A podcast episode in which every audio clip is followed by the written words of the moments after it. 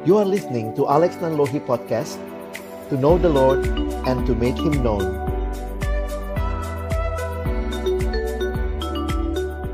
Kami mohon ya Tuhan ketika firman-Mu disampaikan Hati kami boleh dibukakan Mengarah kepadamu Dan juga dalam sharing-sharing kami nanti Boleh saling meneguhkan, saling menguatkan satu sama lain kami bersyukur menyerahkan waktu ke depan dalam nama Tuhan Yesus kami berdoa. Amin. Teman-teman, saya ingin sharing satu bagian firman dalam perenungan ini ayat yang sering kali diminta untuk dibawakan karena banyak sekali tema kaitannya selalu dengan hal ini ya tentang percaya di tengah-tengah situasi krisis yang dialami. Nah, saya memberikan judul untuk perenungan kita yaitu Trusting God in a Storm of Crisis percaya kepada Allah di dalam badai krisis. Nah, teman-teman yang dikasihi Tuhan, apa yang kita saksikan melalui kenyataan saat ini begitu ya. Virus corona yang sudah melanda dunia dan ini begitu uh, apa ya, begitu dahsyatnya yang awalnya hanya masalah kesehatan tapi telah menjadi masalah ekonomi, sosial, politik, keagamaan juga, pendidikan juga, dan ini berdampak ke semua sisi kehidupan manusia. Dan dalam situasi seperti ini, ya kita sudah mulai terbiasa sekarang bekerja dari rumah.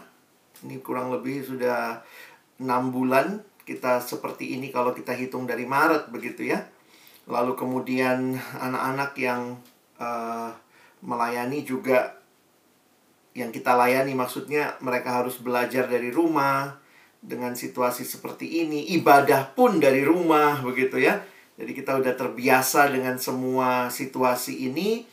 Dan uh, kembali bagian firman Tuhan pagi ini saya ingin ajak kita uh, renungkan secara singkat apa yang ditulis dalam Markus pasal yang keempat ayat 35 sampai ayat yang ke-41 kita akan melihat ayat demi ayat, tidak usah kita baca duluan, tapi sambil nanti ayatnya saya tampilkan, kita coba merenungkan. Oke. Okay. Wah, Robin tiba-tiba listriknya padam. Semoga tidak lama ya. Baik. Uh, jadi pada hari itu, waktu hari sudah petang, Yesus berkata kepada mereka, kepada murid-muridnya, Marilah kita bertolak ke seberang kebiasaan Yesus mengajar dari atas perahu, lalu kemudian kalau dia mau mengasingkan diri dari orang banyak, mungkin untuk istirahat, maka biasanya dia bertolak begitu ya. Nah, karena itu ayat 36 menyatakan mereka meninggalkan orang banyak itu lalu bertolak dan membawa Yesus beserta dengan mereka dalam perahu di mana Yesus telah duduk dan perahu-perahu lain juga menyertai dia. Nah, teman-teman, sedikit tentang perahu Galilea. Di dalam beberapa penggalian arkeologis, ini ada Galilean Fishing Boat. Nah, ilustrasi ini paling tidak memberikan kita pemahaman tentang perahu layar yang lazim pada waktu itu. Di Danau Galilea, dalam penelitian arkeologis menemukan beberapa rangka kapal laut seperti ini atau perahu ya karena kecil ya Nah itu ya paling kalau lihat secara uh, panjang lebar tinggi ya 8,1 meter kali 2,3 meter dan uh, eh, 1,4 meter. Nah itu kira-kira gambarannya dan dituliskan sebenarnya bisa kurang lebih 15 orang ada di atas perahu seperti ini. Nah, apa yang terjadi ayat 37 lalu mengamuklah taufan yang sangat dahsyat dan ombak menyembur masuk ke dalam perahu sehingga perahu itu mulai penuh dengan air. Sedikit catatan tentang geografis di daerah Danau Galilea, ternyata ini bukanlah badai pertama atau taufan pertama karena pada waktu itu sering terjadi taufan sebenarnya. Apalagi kalau kita melihat secara geografis, letak Danau Galilea itu di bawah permukaan laut. Secara geografis, maka tekanan angin itu yang menyebabkan biasa terjadi angin taufan di uh, Danau Galilea. Tapi lihat apa yang penulis Alkitab tuliskan. Markus menuliskan bahwa taufan kali ini sangat dahsyat. Dan bukan hanya itu, ombak menyembur masuk ke dalam perahu sehingga perahu itu mulai penuh dengan air. Nah, ayat 38 pada waktu itu Yesus sedang tidur di buritan di sebuah tilam. Maka murid-muridnya membangunkan dia dan berkata kepadanya, "Guru, engkau tidak peduli kalau kita binasa?" Di mana buritan itu eh, dalam terjemahan Indonesia sehari-hari kita tahu ya, buritan itu di bagian belakang perahu ya. Karena itu terjemahan sederhana Indonesia menerjemahkan ayat 38 saat itu Yesus sedang tidur di bagian belakang perahu dengan kepala ya dengan kepala di atas bantal. Lalu murid-muridnya membangunkan dia dan berkata, "Guru, kenapa engkau tidak peduli? Sebentar lagi kita akan tenggelam dan binasa." Nah, teman-teman, ini respon yang menarik kalau kita perhatikan karena kalau kita perhatikan murid-muridnya ini pertama, mereka nelayan dan nelayan yang memang di Danau Galilea. Jadi kalau kita lihat dengan data geografis tadi bahwa bukan kali pertama ada badai, ada taufan, maka kita bisa menghayati bahwa murid-muridnya pasti sebagai nelayan juga sering menghadapi taufan itu. Tetapi kalau nelayan yang sering menghadapi taufan itu saja sampai ketakutan, ini membuktikan bahwa memang taufan ini sangat berbeda dari biasanya, sangat dahsyat dan karena itu mengancam nyawa sehingga bayangkan ya, yang pelaut yang ketakutan sementara Yesus tidur. Nah, ini menarik untuk kita perhatikan bagaimana respon seperti ini yang Tuhan Yesus sampaikan. Nanti saya akan kasih catatan dari seorang penafsir tentang tidurnya Yesus di bagian ini. Nah, lalu kemudian kita lihat di ayat 39, Yesus pun bangun, menghardik angin itu, dan berkata kepada danau itu, diam, tenanglah. Lalu angin itu reda dan danau itu menjadi teduh sekali. Sehingga ayat 40 uh, eh, selanjutnya 40 lalu Yesus berkata ya kepada mereka, "Mengapa kamu begitu takut? Mengapa kamu tidak percaya?" Mereka menjadi sangat takut dan berkata seorang kepada yang lain, "Siapa gerangan orang ini sehingga angin dan danau pun taat kepadanya?" Nah, teman-teman, ini bukan kisah yang baru kita baca, bahkan mungkin sering kali dihotbahkan tetapi dalam perenungan pribadi saya melihat dua hal yang uh, boleh dikatakan dalam kaitan ini ya. Apa yang sering kali dirasakan ketika mengalami krisis dalam kehidupan? Saya mempertanyakan perasaan. Karena sebenarnya secara fakta mah kita tetap tahu lah ya Tuhan baik, Tuhan punya rencana begitu. Tapi dalam realitanya perasaan juga nggak bisa dibohongin begitu. Apa yang kita rasakan ketika mengalami krisis kehidupan. Nah, di sini saya melihat dua hal yang dari pertanyaan yang pertama, murid-murid tanyakan kepada Yesus dan pertanyaan kedua, pertanyaan yang Yesus tanyakan kepada murid-murid. Nah, kita lihat yang pertama dulu. Dalam situasi krisis sering kali perasaan kita seperti murid-murid gitu kali ya. Guru, engkau tidak peduli kalau kita binasa. Jadi ini sebuah perasaan yang meragukan kasih Allah kalau boleh dipakai istilah itu ya. Jadi karena pertanyaannya Tuhan nggak peduli kalau kita binasa.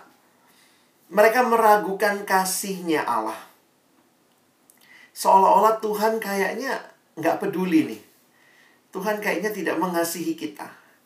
Dan mungkin itu juga yang muncul ketika teman-teman dan saya mengalami pergumulan krisis dalam hidup.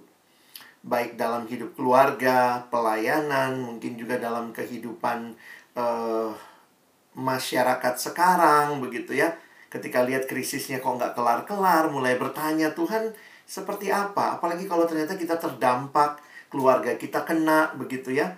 Ada ada perasaan-perasaan yang mulai terus bertanya, Tuhan sampai kapan?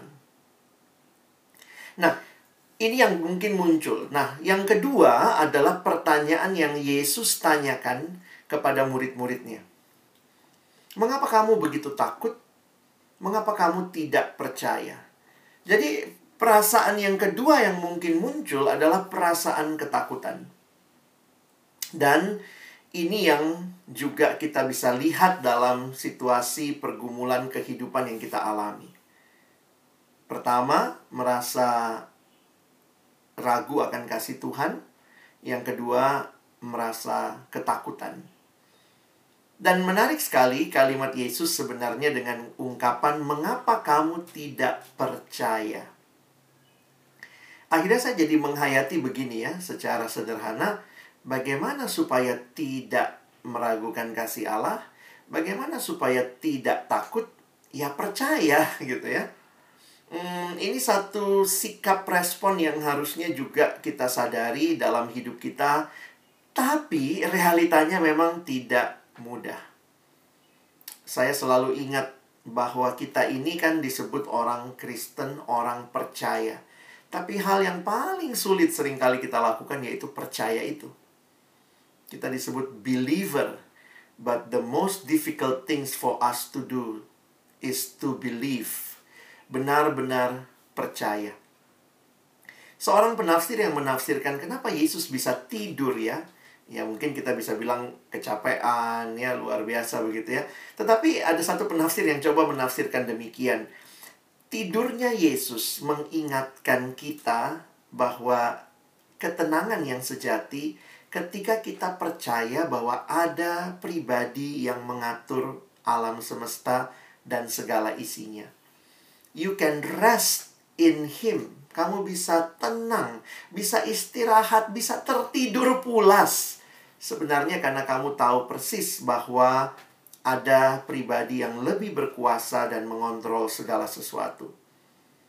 Tentu dalam kenyataan ini Yesus datang dalam inkarnasinya, kehadirannya dalam dunia dengan membatasi dirinya untuk tahu segala sesuatu tetapi ketika dia percaya, dia bersandar, dia berserah kepada Bapaknya, dia bisa begitu tenang.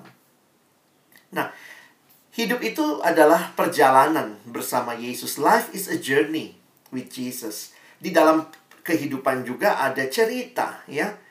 Dan kalimat ini bagi saya menarik ya. You can trust God to write your story. Sehingga uh, mungkin kalau kita mencoba membingkai khususnya Markus pasal 4 sampai Markus pasal 5 nanti teman-teman kalau PA secara mendalam menarik sekali nanti muncul lagi di akhir pasal 5 tentang kata percaya. Jadi akhirnya saya melihat begini.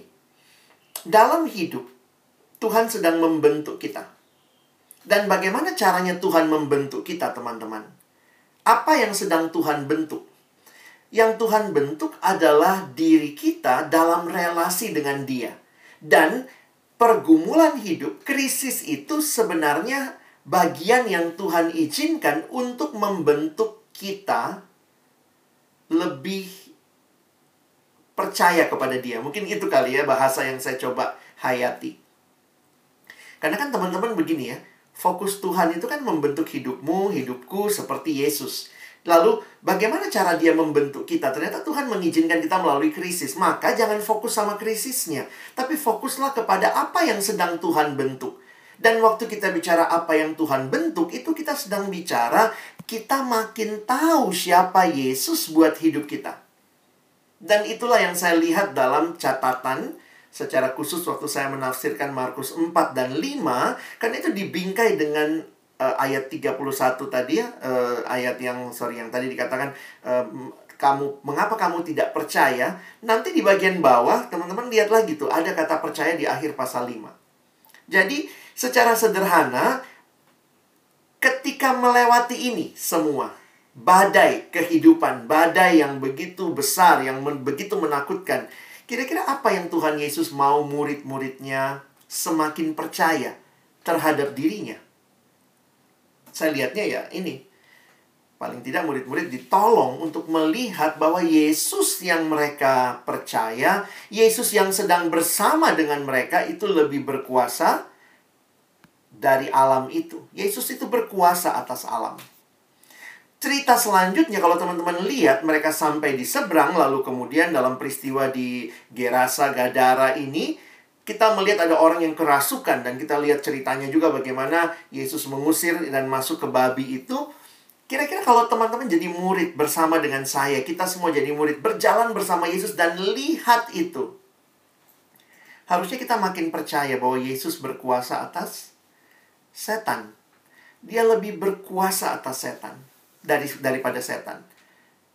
Lalu kita lihat lagi ada cerita ketika dalam perjalanan Yesus menuju ke rumah uh, kepala uh, ini ya yang yang punya anak yang mau dibangkitkan itu nanti di pasal yang kelima. Kita lihat dulu bahwa dalam perjalanan itu ada interupsi ya. Ada interupsi dan interupsinya ini ada perempuan yang sakit pendarahan Nah, sakit pendarahan tentunya tidak mudah karena dia akan mengalami di outcast, disingkirkan karena orang perempuan yang pendarahan tidak boleh masuk ke bait Allah dan seterusnya dan dia menjamah jubah Yesus. Dan teman-teman ini peristiwa yang menarik juga karena waktu itu Yesus bertanya, "Siapa yang menyentuh aku?" Terus murid-muridnya bilang, "Ya gimana begitu banyak orang di sini mau cari yang menyentuh, siapa yang menyentuh begitu ya?" Tapi perempuan itu kan sebenarnya waktu menyentuh sudah disembuhkan. Bagi saya ini menarik ya. Tuhan Yesus tidak hanya menyembuhkan atau perempuan itu tidak hanya sembuh demikian, tapi kalau teman-teman perhatikan, Tuhan Yesus memanggil dia keluar atau mem mem memanggil dia untuk uh, bisa maju supaya dilihat oleh orang banyak. Jadi paling tidak waktu saya memperhatikan ini eh, peristiwa itu membuat Yesus sendiri atau perempuan ini dipulihkan bukan hanya secara secara kesehatan dia sudah sembuh, tetapi secara sosial karena sudah 12 tahun orang sudah tahu pasti nggak ada yang mau deket sama dia, nggak mau jalan deket dia. Tapi ketika dia harus tampil ke depan, itu satu cara yang Yesus sampaikan untuk memulihkan perempuan ini. Jadi ya, kalau bicara secara sederhana, Yesus berkuasa atas penyakit. Dan peristiwa Yesus membangkitkan anak Yairus di dalam pasal 5 Nanti teman-teman lihat ya di ayat 35 sampai 43-nya itu tuh ada kata percaya di situ. Yesus bilang percaya saja ya, waktu bilang udah mati nih ya. Percaya saja. Dan ini menunjukkan Yesus berkuasa atas kematian. Menarik untuk memperhatikan bahwa ketika kita bicara Yesus berkuasa atas alam, bukan berarti tidak pernah akan ada badai. Menarik memperhatikan waktu Yesus berkuasa atas setan, bukan berarti kita tidak mungkin digoda, diganggu oleh setan. Waktu dikatakan Yesus berkuasa atas penyakit, bukan berarti semua penyakit pasti disembuhkan dan kita yang percaya nggak bisa kena penyakit. Bukan itu maksudnya. Dan ketika kita berkata Yesus berkuasa atas kematian, bukan berarti kita nggak bisa mengalami kematian. Tetapi kepercayaan ini berbicara tentang keyakinan kita kepada Dia yang berkuasa melakukan apa yang dia kehendaki di dalam waktunya seturut kehendaknya. Sehingga ini menolong kita juga waktu berjalan bersama Tuhan, ya makin percaya. Kalau Tuhan mau sembuhkan pandemi ini gampang banget ya. Kalau Tuhan mau bilang detik ini selesai sedunia, selesai kita. Tapi ketika tidak terjadi pertanyaannya, kita masih percaya nggak sama dia? Ya ini peristiwa dalam kehidupan kami, dalam keluarga juga ketika kehilangan papa dan uh, melewati masa-masa duka dan uh, bukan berarti percaya sama Tuhan ya nggak ada kematian, tetap ya yang meninggal meninggal begitu ya. Uh, waktu papa sakit ya tetap sakit nggak nggak sembuh begitu ya secara ini. Tapi kita percaya Yesus sanggup menyembuhkan. Dan waktu semua ini kita lewati sebenarnya yang menarik adalah uh, kita makin percaya. Iya ya, e, percaya sama Tuhan itu bukan hidup tanpa badai, tapi hidup yang kita bisa tenang bahkan di tengah badai. Dalam banyak cara Tuhan menghibur, Tuhan meneguhkan, menguatkan. Kalau dibilang sedih ya sedih ya, tapi satu sisi juga kayak pelong gitu ya. Iya tuh, Tuhan uh, uh, Papa bersama dengan kekasih jiwanya, Tuhan yang yang kenal dia, Tuhan yang penciptanya dia dan itu membuat kami lebih tenang karena kita tahu kita nggak bisa mengurus uh, papa dengan sebaik Tuhan mengurus kira-kira seperti itu ya. Nah, kesedihan tetap ada, tapi akhirnya di balik semua itu kepercayaan makin diteguhkan. Dan melewati pergumulan ini saya pikir kalimat David Platt ini menarik untuk kita renungkan ya. Who you say Jesus, siapa Yesus buat saudara, is uh, who you say Jesus is will determine about how you follow him. Kalau kita yakin sekali bahwa dia Tuhan yang berkuasa, itu kan mem, akan berpengaruh dalam bagaimana cara kita mengikuti dia. Ya, how we follow him. Nah, jadi akhirnya saya melihat uh, pertanyaan refleksinya gini teman-teman ya. Gimana perjalanan saudara bersama Yesus telah mengubahkan hidupmu? Makin percaya, makin tenang, makin berserah, memang tidak selamanya Tuhan tenangkan badainya, ya. Kadang-kadang Tuhan tenangkan kita di dalam badai. Badainya tetap ada. Jadi, melihat Tuhan kita percaya bukan berarti terjadi peristiwa seperti yang kita mau. Kalau dalam konteks uh, faith movement kan apa yang kamu minta klaim dalam nama Yesus. Saya pikir bukan seperti itu beriman. Beriman itu bukan percaya kepada apa yang kita mau, tapi percaya kepada apa yang Tuhan mau, walaupun itu beda dengan apa yang kita mau. Beda dengan apa yang kita kehendaki, yang kita pikirkan, yang kita minta dalam doa.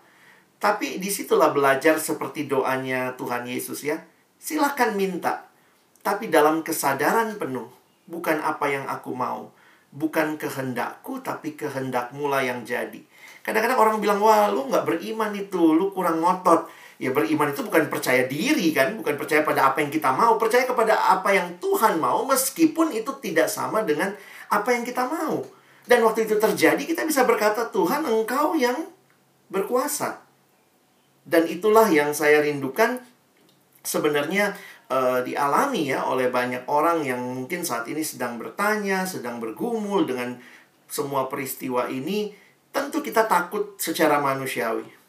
Tentu juga secara manusiawi mungkin kita mulai meragukan kasih Tuhan.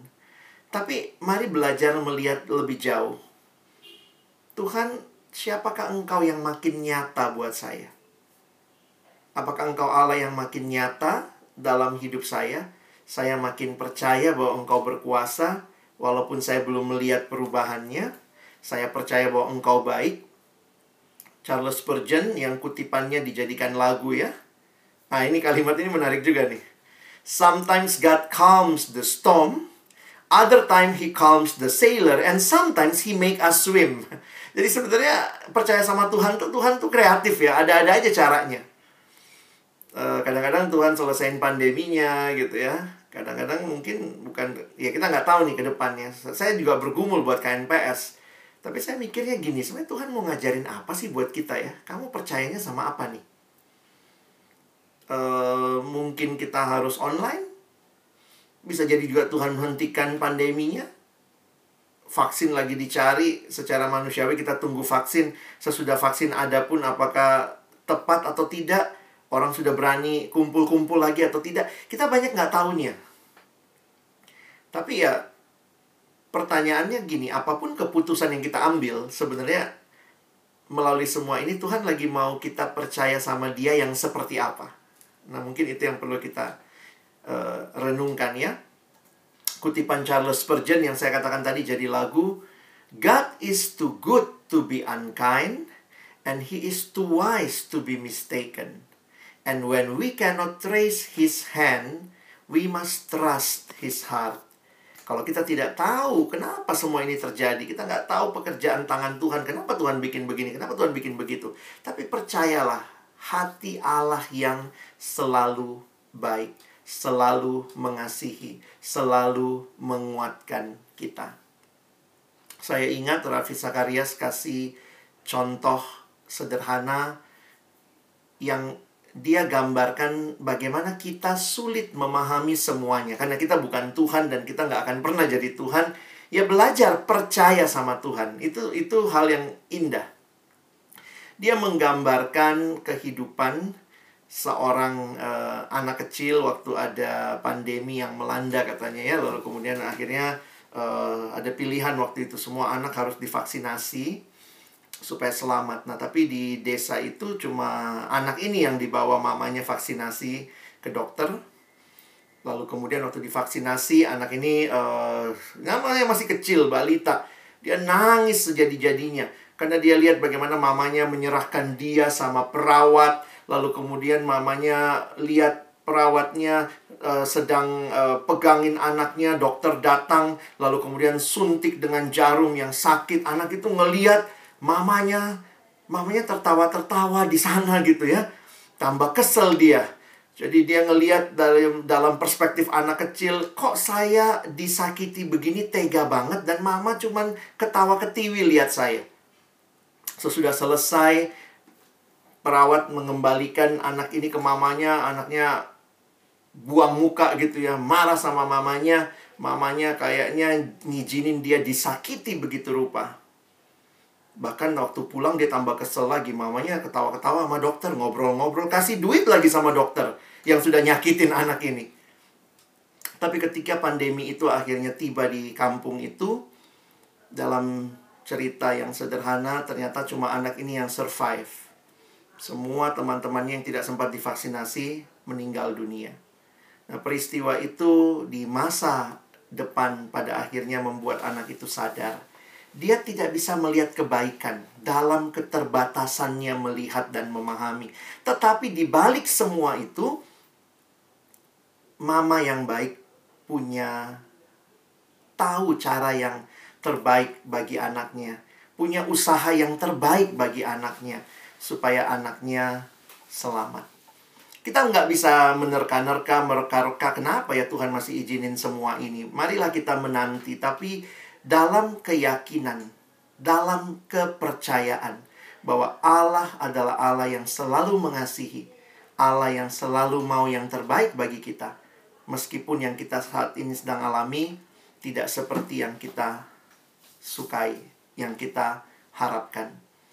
Sebuah kalimat penutup dalam sebuah kutipan mengatakan, When you run alone, it's called race. When God runs with you, it's called grace. Kiranya teman-teman dan saya dan juga uh, kita lah ya sebagai pandra, teman-teman panitia KNPS, uh, semuanya bisa mengalami. Kita tidak sedang berlari se, se kita tidak semata-mata sedang berlari dengan program ini. Apalagi yang mesti dikerjakan apalagi yang mesti dikontak apalagi yang mesti dicari. Uangnya dari mana lagi usaha dananya gimana. Tapi nikmatilah. Ada Allah yang bersama kita dan Allah yang mau kita makin kenal dia makin percaya pada dia. Dan itulah yang kita rindukan di akhir dari pelayanan ini ada hati yang makin kenal siapa Tuhan yang dia layani kiranya perenungan ini ya membingkai ya, membingkai ulang apa yang sedang kita kerjakan secara khusus dalam situasi yang sulit seperti saat ini. Tuhan menolong kita boleh jadi orang-orang yang bukan hanya tahu firman, bukan hanya dengar tapi menghidupinya, mengalaminya dan juga membagikannya.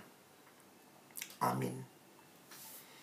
Saya minta kesediaan Bea ya, boleh meresponi firman menutup di dalam doa untuk perenungan kita. Silakan.